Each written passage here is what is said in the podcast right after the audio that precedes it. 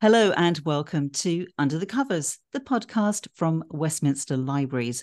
I'm Anne Carroll. With me today is the Impact Guru, a person who is going to tackle all your fears about public speaking, be it a work presentation, a job interview, a wedding speech, or a serious oration. She knows how to help because she herself has experienced glossophobia, that is, fear of speaking. And she's written a whole book about it. Exercising your oomph is an important part of what she does. And she says she might even make you feel two inches taller. She is Esther Stanhope. Hello, Esther. Hi, Anne. Thank you so much for inviting me on. It's an absolute pleasure. And now I'm five foot two. So I'm really looking forward to being five foot four by the end of this conversation. You're lucky because I'm only five foot one. but I quite often play a five foot three or four. well, it would be nice to do it without heels. So let's see what happens. but shall we start with those books beside your bed? What are they? There's one particular book that I, I love it so much. I've read it twice. It's called The Chimp Paradox and it's written by Professor Steve Peters. He was a sports psychologist and I think he coached the British cycling team. And uh, Victoria Pendleton actually said, This man is the most important part of my career. And what I love about this book, it's all about your mind. I love reading about psychology and mind management material, anything I can get my hands on to help me and my clients and, and people that I meet to be more confident. It's really about how your inner chimp reacts before your human brain kicks in. The animal within us is six times stronger than our kind of reasonable brain, which oh. I find quite fascinating. But what I really loved about that book is what it really taught me was that you really can work on yourself and you can be a more positive person, really. And you can get rid of those mind monkeys, literally, if you work on it another one next to my bed and it's got a pen attached to it and loads of post-it notes and it's from a friend of mine called Gill Whitty Collins. And again it's you know it's related to me uh, talking about confidence. It's called why men win at work. And Gill Whitty Collins wrote this book. It's purple in the cover because International Women's Day colors and it's all about why there aren't so many women in the boardroom. And given that I speak at a lot of women's conferences and gender conferences it's full of statistics. So Gill she worked in the corporate world before. She has done her homework when it comes to how many women, the data and the studies that have taken place all over the world about why women hold themselves back. Is it the culture? Is it a female trait that we don't speak up in meetings? Is it to do with social safety in boardrooms? And I love that book. That's fantastic. Also, it's great that you are a reader because, as I understand, you had a bit of an unfortunate experience when you were about six years old to do with yes. reading. I couldn't read aloud. I couldn't read aloud. That the words just merged and got blurred in front of me, and I couldn't get the words out. Now, part of it could have been classic glossophobia, which is the fear of public speaking, where your prefrontal cortex, by the way, mm. beginning at the top of your brain, just shuts down and can't cope with anything. But I actually think it's a bit of that normally, particularly mm. when you're under pressure. I had this awful experience where the teacher stood there and said, Right, read that to the class. And I couldn't read. And she looked at me with her big eyes. It's I've written about this in my book. And I just thought, I can't read. So I was labeled, oh, in the non-reading group. So I kind of thought, well, I, you know, I must be stupid or, you know, I'm behind. I don't want to offend anyone that might feel that they were in the low group at school or whatever. But when you label yourself the non reading group, you kind of think that you're not really good enough. You feel like you're on the back foot. But I did English O level, A level, or GCSEs. I was the first year to do that. But I always found it, I was much slower than everyone else at reading, and I have to write notes. That's why I've got all these post it mm-hmm, mm-hmm. pens by my books. Well, so many people will relate to having that kind of experience in school at a young age but you and hopefully many, many other people have overcome it. As you say, you did English. You also found a place in quite a public arena, didn't you? Because you were in a pop video. Yes, I was in a pop video, but it wasn't really me as the star. It was me in the background chewing bubble gum. So I went to school with Neil Kinnock's daughter, Rachel Kinnock, because Neil Kinnock at the time was the leader of the Labour Party. We got invited to go on Tracey Ullman's video to dance in the background. I think I was 10 years old. That was probably the day where I thought, gosh, I wish I could be like that. I wish I had the mm-hmm. confidence to be like Tracey Ullman. I just thought she's charismatic. You know, she's an example of somebody who walks in and lights the room up. Going back to that performance, shall we say? Yes. You actually went on to be in your own band, didn't you? Which I think has a wonderful name. It's so embarrassing because at the time, I, you know, I wasn't really very confident. I played alto saxophone and I joined this band at Sixth Form College and it was called the Great Pagoda Dream Factory. fabulous. It was um, named after the pagoda of Kew Gardens in West London because that's where a lot of the band lived. And I got to play at the Marquee in Leicester Square and venues all over London. And I was so embarrassed. I look at the pictures of myself. There's actually a picture in my book of me, age 18, posing with my saxophone, looking really attractive and young. And I look so confident. And I know at the time I didn't feel very confident. And yet, from the outside, I look like this young, confident musician rocking it. But I was never really that confident on stage. And in fact, I avoided any form of stage or, or public speaking until I started my business. Mm-hmm. But there was something at uni, wasn't there, when you had to Oh, do yes, some yes, stand up?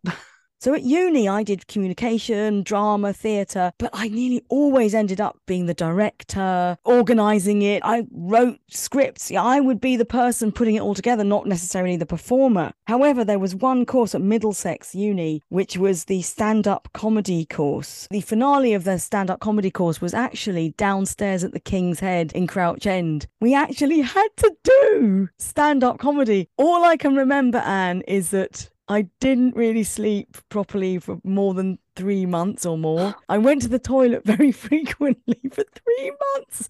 I felt sick and I lost a stone in weight.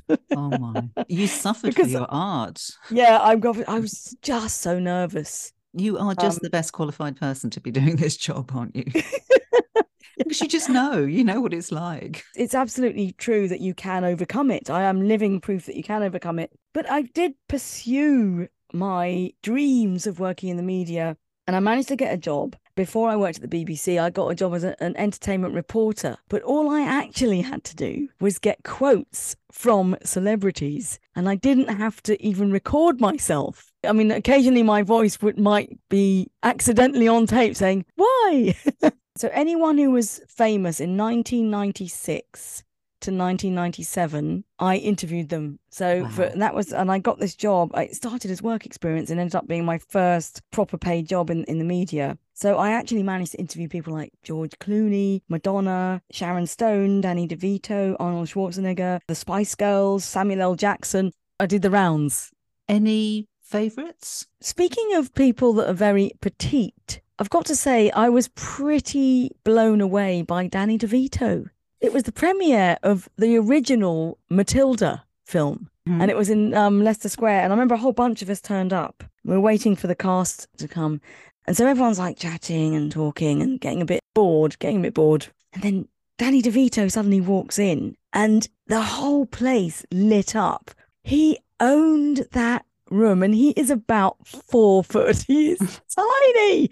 He manages to give you 30 seconds or 45 seconds of really good eye contact, one to one attention, smiling. He is so comfortable in his own skin. Now, that is something to learn from, isn't it? Mm. It doesn't really matter how short you are, what you look like, where you're from. If you can be comfortable in your own skin and be generous and give people attention, that is the secret sauce. you went on to be a senior producer at the BBC and you worked with so many people. You launched Vanessa Feltz program, didn't you? You, you worked with the Strictly people. I did launch Vanessa's uh, first radio show there when she first came in. You know, people were like, Vanessa Feltz, hmm, interesting choice. And as you know, she is the queen of radio. I mean, we just clicked. We got on really, really well. And when she first came in, I just realized she's so quick. She's so sparky. She's quite terrifying to some people.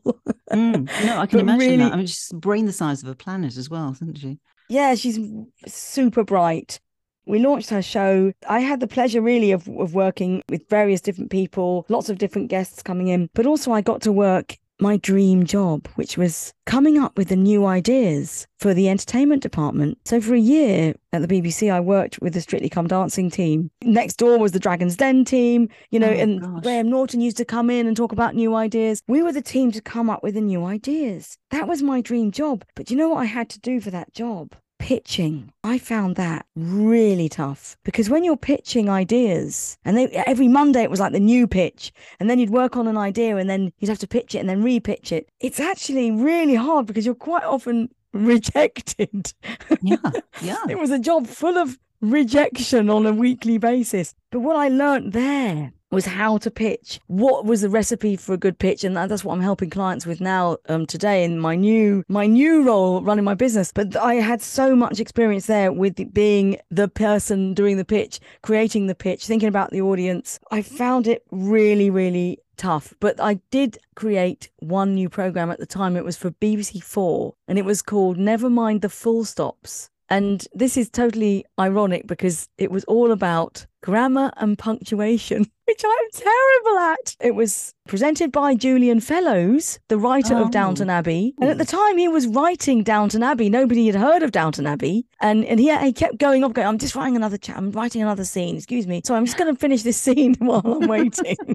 I do remember though, I was heavily pregnant at the time and he kept asking me questions. How are you feeling? What stage are you at now? You're in your second trimester.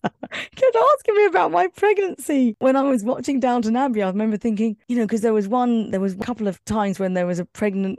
I remember thinking, was he asking me because he was writing a scene? Didn't somebody lose a baby or something? Oh, thinking, yeah, it could have been may- Cora. The, Yeah, Cora when she slips in the bath. Yeah, I Yeah. was thinking, oh my goodness, maybe he got some intel. Hmm, you should get some royalties from that, I'm sure.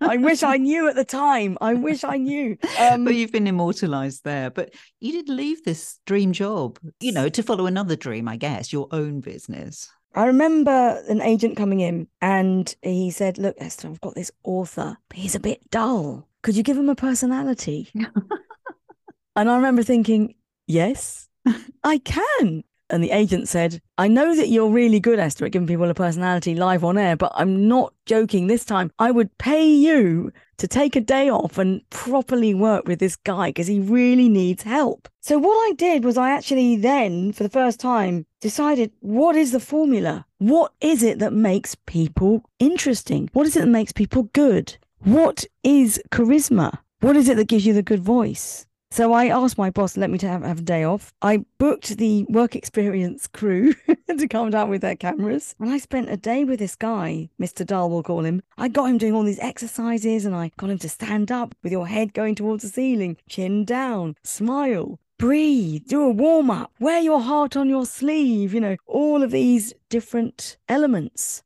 And by the end of the day, this guy was charismatic. The agent was gobsmacked. And he said, What have you done with this guy? How did you do that? And that day, I remember thinking, I love this. I want to do this. At that moment, I thought, I'm going to just, I'm going to do that. That's what I'm going to do. And I had no idea what would happen from that point on.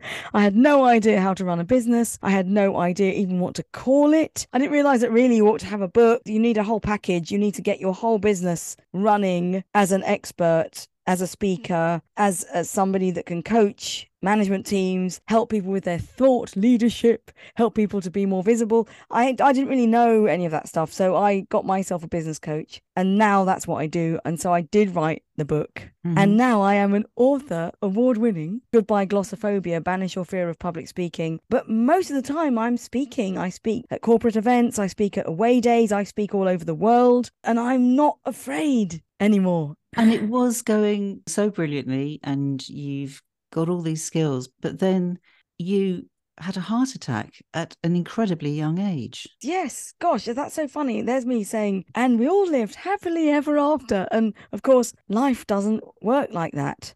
Unfortunately, my own father died of a heart attack when I was very young. He was a fit man. He used to run, he used to play rugby. It was a, uh genetic, you know, uh, we've got heart disease in our family. Mhm. And so, age 45 in in 2017, I suffered a mild heart attack. And I had no idea that it was a heart attack at the time because when women get heart attacks, quite often it's quite different to when a man will get a heart attack. It will present itself in a slightly different way. So, for example, it was really started with a bit of a couldn't quite catch my breath. And mm-hmm. I probably was overdoing it a bit. I was working hard, I was traveling a lot. I rang up my GP and I said, okay, so I've been traveling and I can't quite catch my breath and I've had a slight numbness in my left arm. I said, ah. well, have you got heart disease in your family? I said, yeah, my dad died of a heart attack when he was 40. And they said, go straight to A&E now, go to hospital now. And sure enough, when I went to the hospital, they said, you know that you have had a mild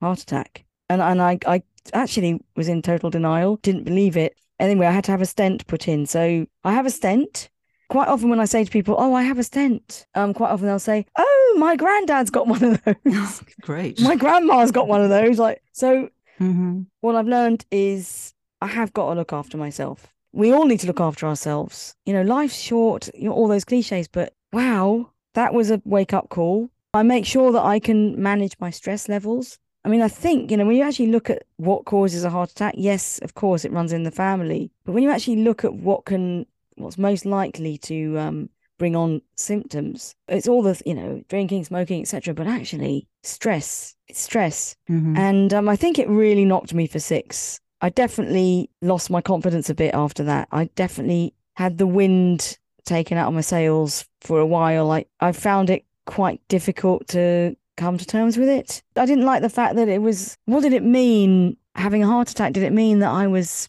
unfit? Is it shortening my life? Am I ever going to live a full life again? You know, all those things go through your mind. And my kids at the time were only seven and 11 at the time. And I felt a bit embarrassed. I thought, oh no, people might think that I'm not fit. So anyway, I'm I really am mindful now of being able to breathe and do yoga. I am watching my calories. and you speak for the British Heart Foundation as well, don't you? Yeah, sometimes I, I do interviews and things for them. I've been to a few of their events. I was featured in one of the booklets and one of the campaigns called Bias and Biology. And it was really raising awareness for women to get themselves checked out in terms of blood pressure and just getting yourself checked out and not disregarding those symptoms. Mm-hmm. Cholesterol, you know, blood pressure and cholesterol, they're, they're the big telltale signs. Well, I didn't check my blood pressure and cholesterol when I was 45. Yeah, I think it's worth if you do find it difficult to catch your breath sometimes or going up a hill, going upstairs, it's a good idea just to get yourself checked out. The other thing about if you suffer from any form of heart disease in your family, it's really important if you are going to work out or try and get fit, is don't suddenly do exercise. Yeah. That's really bad for you. like suddenly run up the stairs, suddenly climb a mountain, suddenly go for a CrossFit class that you're not used to. You know, it's all about slowly building up your heart rate and then getting to a, a, level and keeping it at a level that isn't killing yourself literally. So that's what I do. I do, you know, fast walking and make sure that I don't overexert myself when I don't need to. So that was an incredible experience, but now you're looking to the future. What's happening with you? The future is I'm already starting my second book. I know I don't stop, but I am doing it mindfully. So I'm really thrilled about that. So watch this space. But I would love to offer you, if you are interested in learning how to be more visible, how to do more public speaking, to be more confident, please get in touch. I'll be really happy to link in with you. If you want to link in with me, the name my name's Esther Stanhope, the Impact Guru. If you Google me, I'm sure you can find me. If you send me a direct message, a DM, not a shoe, a direct message, or send me an email via the contact form on my website, estherstanhope.com, I would be thrilled to share my free audiobook with you. It's full of great tips on how to speak in public and how to tell stories. I just want to spread the word. Get out there, be more visible. You've got nothing to lose. Life is too short not to.